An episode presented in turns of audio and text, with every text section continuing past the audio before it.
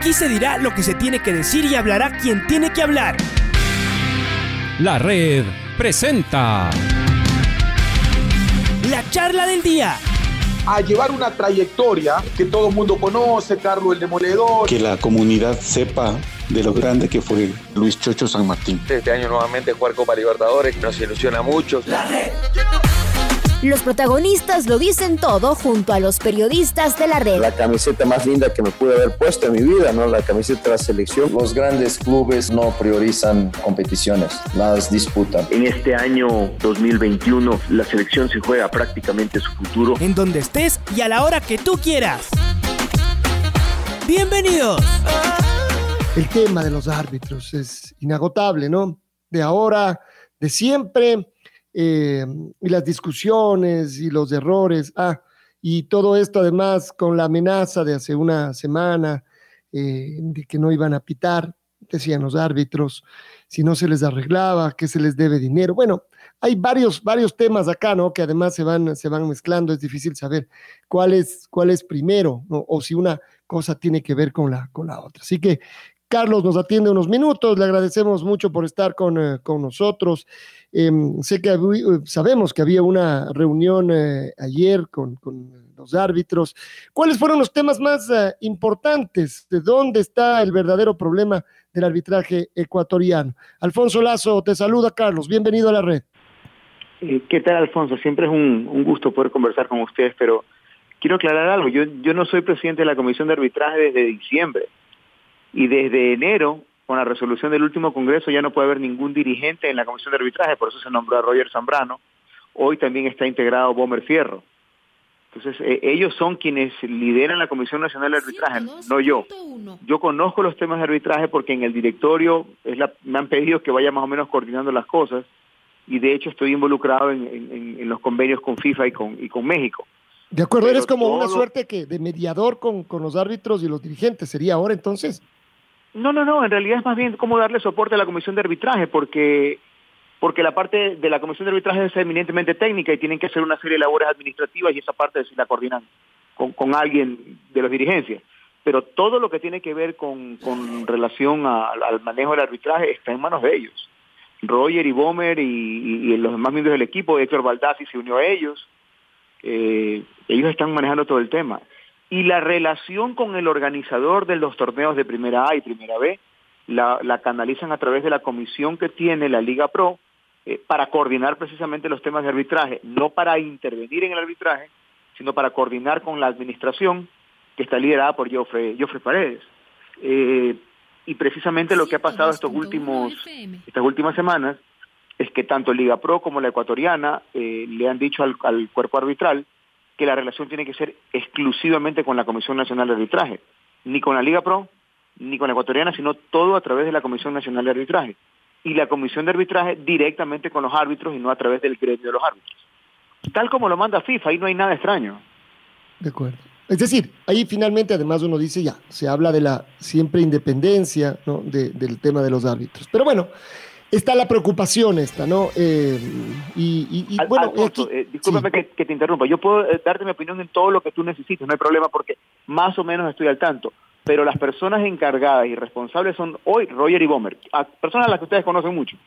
Por supuesto. Roger no quiere hablar todavía. Me supongo yo que todos estos temas eh, seguramente que no son sencillos de tratar. Y en algunos casos, no sé si el tema también es que no hay respuestas. ¿Cuál es? ¿Cuál es el problema mayor que tiene el arbitraje, Carlos? Es decir, el mal eh, momento. Eh, tú nos mencionaste ya a, a varias personas que están detrás de eh, la formación, de la mejoría de, de, de la parte técnica.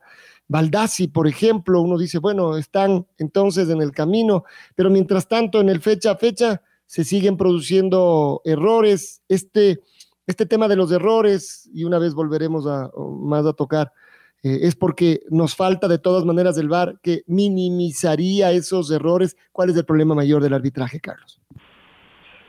A ver, yo creo que el problema principal del arbitraje, eh, sin hablar de sus causas, ciento dos es que no tenemos árbitros eh, en un nivel como el que el fútbol ecuatoriano hoy demanda. Así de sencillo y así de crudo.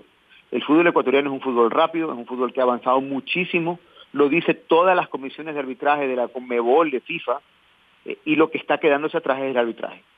Y claro, si esa, ese tercer elemento, que es fundamental para tomar decisiones en el, en, en el campo de juego, nos falla, claro, hay un, hay, hay un estallido de, de inconformidad. Eh, ese es el problema. ¿Cuáles son las causas?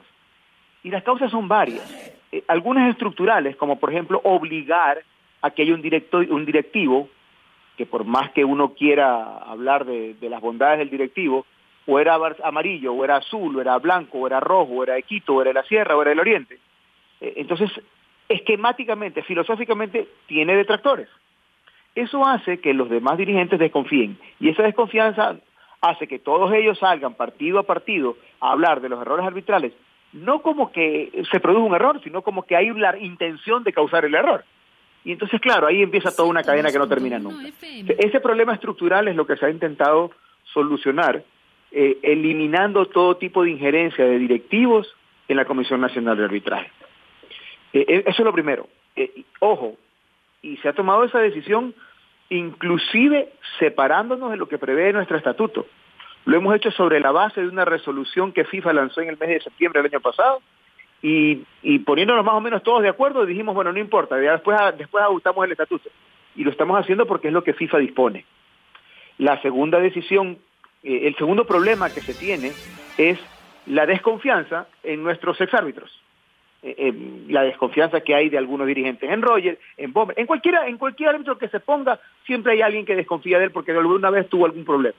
Es decir, pero además ahí sí no avanzamos, porque desconfía, es decir, yo puedo confiar en estos, pero resulta que los del frente no confían en estos, sino en los otros. Ponernos de acuerdo, imposible parecería. Por eso hemos traído una persona extranjera, un ex árbitro de renombre, que ha sido parte de las comisiones de arbitraje de Conmebol, que ha sido instructor de Conmebol y que hasta hace poco inclusive era delegado a los partidos de las eliminatorias. Eh, lo hemos traído para que venga a intervenir precisamente en la evaluación y selección de los árbitros que pitan para cada partido. Ya si me dicen pues que, que eh, Baldassi es alto, blanco, gordo, flaco, amarillo, rojo, entonces ya ahí pues ya, ya no sé qué más hacer, pero en todo caso es lo que estamos haciendo. El tercer tema es, es que estamos reevaluando la forma de, tra- de administrar el arbitraje. Y eso incluye cómo se los prepara, cómo se los evalúa, eh, cómo se los designa y cómo se transparenta para comunicar todo eso. Eso lo estamos haciendo con FIFA en un convenio que está firmado y con México en un plan estratégico que está precisamente revisándose esta semana.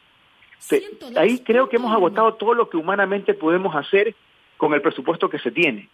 El gran cuarto eh, punto para trabajar es el tema del V A R. Pero ese sí es un tema eminentemente económico. Um, pero, por ejemplo, esto, eh, y desde el punto de vista de Baldassi, ¿es clave eso? Porque si no, no avanzamos y más bien esa discusión ya debería por ahora al menos eh, quedar afuera. Eh, más allá de que el otro día pasó lo que ocurrió con el, con el V A R, que en cambio, claro, eh, ahí un poco, no sé si decir de mala suerte o lo que sea, y la responsabilidad es de la empresa encargada a la que se le contrata, pero que genera todavía más suspicacias, Carlos. Es decir, no, no nos falta nada, me parece, ¿no? O sea, a ver, en el, en el caso de, de Héctor, ¿quién puede decir hoy día que él tiene un interés de favorecer a un club a otro? No lo hay. O que tiene interés de, de, de, de proteger a un árbitro. No, él no lo tiene. La mayoría ni los conoce. Entonces viene una persona que es un tercero, al cual, por lo menos en, de lo que conocemos, no hay cómo endilgarle un criterio subjetivo, sino que viene a trabajar objetivamente. Esperamos que eso también le dé confianza a la gente, para que, por poner un ejemplo, el equipo Chacaritas no diga mañana que le han puesto este árbitro porque se lleva muy bien con el equipo Pescadorcitos. Entonces, eh, estamos tratando todo lo que esté a nuestro alcance para tratar de cambiar las cosas. Y ojo, lo hacemos de la mano con Liga Pro. Liga Pro y la, y, y la Ecuatoriana están trabajando juntos en esto desde hace meses. Hay una muy buena relación y estamos tratando de, que, de, de sacar adelante el tema, pero no es sencillo. Eh, cambiar el arbitraje y cambiar el nivel del arbitraje demora muchos años, cuatro o cinco años, porque son gente que empieza desde abajo. Eh, lamentablemente eh, nos toca esperar en algunos casos eh, y hay que hacerlo, porque la única manera de mejorar es empezarlo. Ahora, sobre el tema del V A R, no es ni la primera ni será la última vez que falla el V A R en un partido. Ha fallado en eliminatorias, ha fallado en todos lados. Desafortunadamente se produjo en una jugada o en un momento donde hubo una jugada que seguramente si hubiese sido revisado hubiera sido cambiado el, el lo que se sancionó. Pero claro, ese es mi criterio, ya los árbitros hubiesen hecho cualquier otra cosa, en todo caso no hubo la posibilidad de revisarla. Y el árbitro no pudo más que quedarse con la imagen que estuvo eh, en un segundo, y desde la posición que estuvo tapado, sin poder ver más y más allá de la información que le dio su línea. No pudo revisar el V A R. Ahora, insisto, es eh, mala suerte, eh, pero así nos ocurrió. Estamos hablando con el abogado Carlos Manzur, parte del directorio de la Federación Ecuatoriana de Fútbol. Señor Manzur, le saluda a Patricio Javier Díaz. Eh, ¿Cómo va la parte económica, el, el, el tema de, una, de las deudas que hay sobre los árbitros ecuatorianos? ¿Cómo lo están manejando? Y ese es un tema que eh, le compete directamente a Liga Pro o a la Federación Ecuatoriana de Fútbol. Tenemos que entendido que es a la Federación, ¿no? ¿Nos puede contar un poquito cómo va este asunto? Claro, Patricio. A ver, eh, les explico. Hay, los torneos que maneja la Liga Pro, la Liga Pro pone la plata para el arbitraje. Los torneos que maneja la Ecuatoriana, la Ecuatoriana pone el dinero para el arbitraje. El Ecuatoriana, la Ecuatoriana de Fútbol en sus torneos viene arrastrando eh, una deuda importante con los árbitros que se viene cancelando en la medida en que los recursos van entrando. Esa, esa, esa es una deuda importante. Yo creería que debería andar por los setecientos, ochocientos mil dólares, no, no lo sé. Pero en todo caso es una deuda que, que, es, que se produce de algún tiempo atrás y que se viene arrastrando y que se viene tratando de mejorar. Y que y es producto de los torneos femeninos, infantojuveniles, etcétera, etcétera.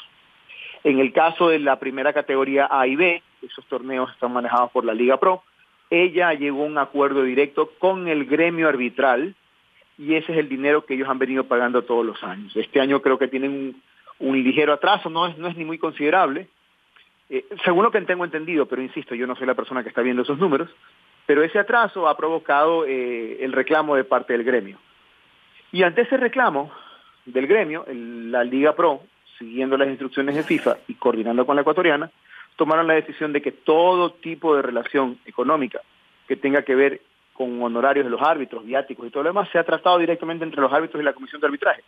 Y que no intervenga nadie más que ellos dos para que la relación sea totalmente transparente y totalmente eh, clara. Porque hay árbitros que no tienen ni idea de cuánto tienen que ganar ni nada de eso, y eso, y eso no debe ser así. La facturación inclusive debe ser directamente con el árbitro. Ahora, el, esto fue tomado por parte del, del señor Luis Muentes, con quien conversamos la semana anterior, como un intento de desestabilización al gremio, como un intento de eh, desunir al gremio, porque claro, ahora entendemos por qué fueron llamados solamente los árbitros, y ya sin la presencia de su presidente, del presidente del gremio arbitral. Él manifestaba que lo, los grandes logros del arbitraje ecuatoriano se han conseguido alrededor de la Unión. Y de alguna manera es cierto, abogado Manzur, porque, claro, los árbitros de infantojuveniles, eh, del fútbol femenino, incluso los de segunda categoría, hasta los de Serie B, dejan de tener peso en el momento en que no son, de alguna manera, liderados por los árbitros de primera A, que es donde, está, donde están los, las luces y las cámaras, ¿no? Se para la Serie A y realmente tenemos un problema. Si se paran las infantos juveniles, capaz que ni nos enteramos, por decirlo así. Eh, ¿cómo, ¿Cómo le explicaría a usted, señor Muentes, esta situación? ¿Es cierto que hay un intento de desestabilización o la cosa va por otro lado? A ver, la respuesta es sí. Sí. Políticamente, Luis ha basado su presencia y su, y su, y su poder en la unión del gremio y ha actuado como gremio. Eso, eso hay que reconocérselo. Él es un gran dirigente gremial. Desafortunadamente, o afortunadamente, lo que la FIFA dice es que el gremio se preocupe del gremio, pero en la relación económica de viáticos, designaciones y todo lo demás, es una relación exclusiva donde no puede haber ni medios ni Liga Pro. Eso dice la FIFA. No, y, y si ustedes van a otros lados, es lo mismo que ocurre en otros lados. Eh, la Comisión Nacional de Arbitraje directamente habla con los árbitros, fija los valores y les paga y ellos les facturan y ellos cobran. No hay nadie en el medio. Y eso es lo que se está haciendo. Si eso mina el poder político que Luis tiene, me imagino que sí, es, es lógico, porque si él ya no puede entrar a negociar y controlar los pagos y manejarlos, por supuesto que está minando su poder. Pero bueno, insisto, es, es la manera en que la FIFA concibe que el arbitraje deba ser más transparente. ¿Qué les puedo decir? Nadie debe tener ninguna posición de influencia sobre los árbitros y la relación debe ser directa. Así de sencillo. Ni los dirigentes, ni ex dirigentes gremiales, ni ex árbitros, nada. Directamente entre quien lo designa, lo evalúa y, le, y el árbitro. Eso es lo que FIFA recomienda y es lo que estamos tratando de hacer, eliminando inclusive a los dirigentes, a todo el mundo de por, de por medio. Ahora, desde su punto de vista, señor Manzur, el gremio arbitral, entonces, ¿qué va a pasar? ¿A hacer una asociación de amigos? No sé, pues ellos pueden trabajar, pueden ponerlos de acuerdo, pueden coordinar. Eh. El hecho de que no esté Luis allí, que estén los árbitros directamente, no significa que él no pueda reunirse con ellos y ver cuáles son las mejores posturas, analizar, eh, ver, ver, ver otro tipo de, de acciones clasistas que sí son importantes. Yo, yo eh, insisto, eh, esto que nos parece hoy día un cambio drástico es lo cómo funciona en el mundo entero y lo que la FIFA dice. Entonces, por alguna razón, la FIFA dice, a ver, señores, un ratito. El control económico no puede haber nadie en el medio entre quien trabaja y quien le paga. Porque la presencia sola de un tercero, llámese dirigente, exárbitro o lo que sea, puede el día de mañana generar problemas. Abogado, ¿cómo le va? Buenos días. Luis Quiroz le saluda. Abogado, ¿qué pasó mismo con el tema del V A R? Ya vamos una semana, un poco más, y el informe de... de la productora, de los encargados del V A R, que son los mismos que levantan o, o trabajan para la Conmebol, para las eliminatorias, es decir, es una empresa aprobada, que tal vez tuvo algún desperfecto, entendemos que puede haber pasado esto, ellos daban un informe, pero ¿qué más pasó? Los audios no han salido, es decir, se ha quedado prácticamente allí, abogado. Eh, hasta donde yo lo sé, eh, y, y le puedo dar la información de lo que, de lo que sé, una vez que se produjo ese error, se, se le pidieron las explicaciones al, al proveedor. El proveedor entregó un primer informe y me parece que ese informe, a pesar de ser confidencial, porque no es definitivo, circuló por las redes. Si ustedes revisan ese, ese informe, lo que el informe dice, señores, tuvimos un error en el hardware, en el, en el cerebro, en el disco duro, en el, en el, en el servidor. Tenemos un servidor de, de repuesto que sí estuvo funcionando. Desafortunadamente, según lo que ellos O, eh, provisionalmente han dicho, desafortunadamente ese servidor de backup no estaba conectado al sistema de video que podía ver el árbitro. Si usted me pregunta a mí, ¿de qué sirve tener un backup si no lo puede ver el árbitro? Yo no tengo respuesta, no tiene sentido. Ellos tendrán que explicar por qué razón, previendo que un error puede pasar, porque siempre puede pasar, ese sistema B no estaba conectado al sistema de video. Yo no lo entiendo. Ellos esgrimieron una, temporalmente una explicación, que a mí no me convence, en la cual sostienen que no había espacio, que el lugar donde les dijeron que tenían que ubicarse no era, y, y eso no se lo puede admitir. Porque ellos, si no están de acuerdo con un lugar, dicen no, señores, y cuando se les entregó el lugar, según he sido informado, ellos estuvieron de acuerdo e hicieron las pruebas. Es lo que hasta el momento les puedo decir. No, no me puedo inventar una otra solución. Y por lo que me parece, ellos van a tener que asumir la responsabilidad de no haber previsto que el sistema alterno esté también conectado al sistema de audio, al sistema de video, perdón. ¿Por qué se filtra tanto estos, estos temas o estos informes que suelen ser, como usted dice, confidenciales, hasta que lo trabajen, hasta que lo analicen los organismos necesarios, abogado, en este caso ellos, la Liga Pro, los equipos implicados, y después sacar un comunicado? ¿Por qué porque no se respeta la, esto? Porque en, la, porque en la Ecuatoriana de Fútbol, no sé si en Liga Pro, puedo hablar de la Ecuatoriana donde yo trabajo, no hay una sola instancia, un solo departamento donde no se filtra información. Desafortunadamente es así. Es un problema que tenemos en el directorio, es un problema que tenemos en el comité ejecutivo, es un problema que tenemos en todos lados, en todos lados de la Ecuatoriana. Hasta las alineaciones, escúcheme bien, las alineaciones, antes de que salgan a la prensa, antes de que a veces la conozca el presidente de la Ecuatoriana, ya están publicadas en las redes. Sí, así como se lo estoy diciendo. Y, y lo de las alineaciones me parece un horror, porque lo único que conseguimos es decirle al rival antes cómo vamos a jugar. O sea, a mí me parece una locura que le estemos diciendo a los rivales que nos van a enfrentar y que nos quieren ganar cómo vamos a parar, quién está lesionado, quién no puede jugar, quién sí puede jugar. Pero yo respeto el trabajo de cada uno. En todo caso, quien entrega la información es quien debería sentirse mal. Y todavía no tenemos identificadas a esas personas, pero en todas las áreas tenemos el mismo problema. Pero ustedes regresan a ver y se sienten como, ¿y ahora será el que está al lado? ¿Será el que está acá? Algunos tal vez, incluso, perdón, abogado, con lo que lo voy a decir, podrán decir, ¿será que Carlos les filtra la información? Claro, por supuesto, pero sí eso fue parte de, los, de lo que generó los problemas en el directorio anterior, porque llegábamos al directorio anterior, me refiero antes, antes de, la, de la separación de Jaime Estrada. Eh, cuando recién empezamos... Eh, y había información que la conversábamos allí y a los treinta minutos ya estaba, no, que treinta minutos, mientras estábamos en el directorio casi casi se publicaba afuera, y entonces ¿Qué hizo el presidente de la, de la República? El presidente de la Ecuatoriana empezó a llevar menos temas al directorio, no los tratábamos, para evitar que el tema se riegue o se, o se, o se difunda. Y lo que hacía era llevarlo ya cuando estaba resuelto, y claro, hubo directores que se sintieron incómodos. Pero, pero así empezaron los problemas en el directorio. ¿Así el círculo sea más cerrado, abogado? Se filtra, o sea, el círculo puede ser cerrado y se filtra. Es que no hay círculo cerrado. El momento en que uno tiene que, eh, en la Ecuatoriana, mandarle eh, un, un email al coordinador, con copia a la secretaria, con copia al, al a jurídico, o sea, ya, ya la, cada lista es de cinco, diez, uno le manda, por ejemplo, un pedido a un club de su jugador que va a ser convocado, por poner un ejemplo. ¿Qué hace el club? Automáticamente le dice a sus periodistas allegados que, que su jugador ya ha sido convocado. Y ya está en todas las redes. Cuando lo lógico es que el, que el club también preserve esas cosas, pero no, el club quiere decirle al país que su jugador está convocado. Qué complicado, ¿no? O sea, es decir, algunas veces uno dice puede dormir con el enemigo. Hay cosas que ustedes, hay cosas que sí se pueden exteriorizar, de acuerdo, pero hay cosas que ustedes las manejan en secreto, porque tal vez tienen miren, una el, cláusula de confidencialidad. El, miren, yo, yo personalmente creo que el, el problema no es que... Todo hay que decirlo, hay que decirlo todo. Todo hay que decirlo y tenemos que ser absolutamente transparentes. Ustedes saben cómo hablo yo y, y, y no me oculto nunca.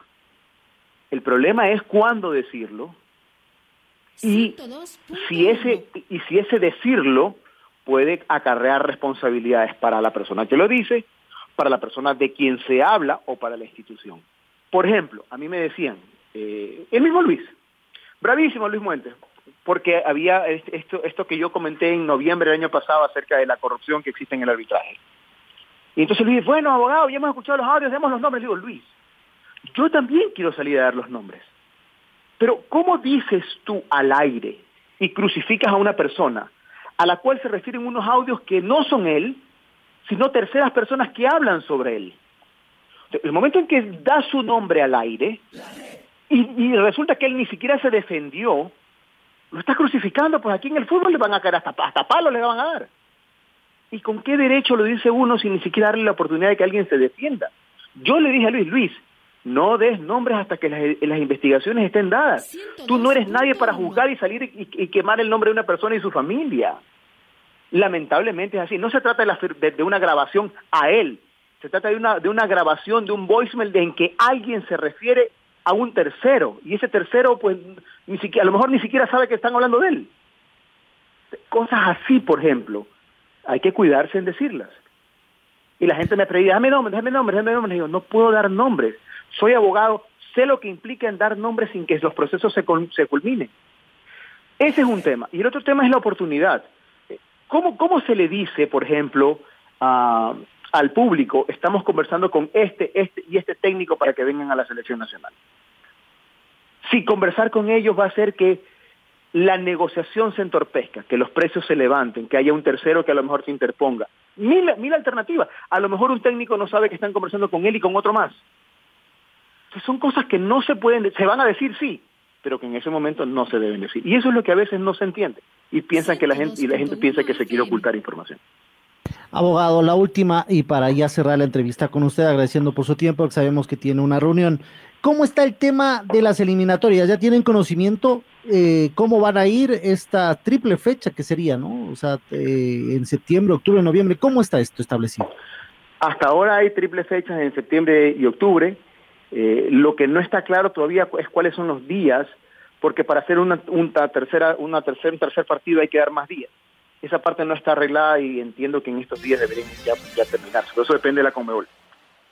Abogado, le agradecemos por su tiempo. Gracias por estar aquí en Jornadas Deportivas. Siempre a las órdenes. Un abrazo. El abogado Carlos Manzur, dirigente de la Federación Ecuatoriana de Fútbol. La Red presentó la charla del día. Ta, ta, ta, ta. Un espacio donde las anécdotas de actualidad deportiva se revelan junto a grandes personajes del deporte. Quédate conectado con nosotros en las redes de la red. Síguenos como arroba la red Ecuador y no te pierdas los detalles del deporte minuto a minuto. Escúchanos en vivo en TuneIn y en los ciento dos punto uno F M en Quito. ¡Te esperamos! La red.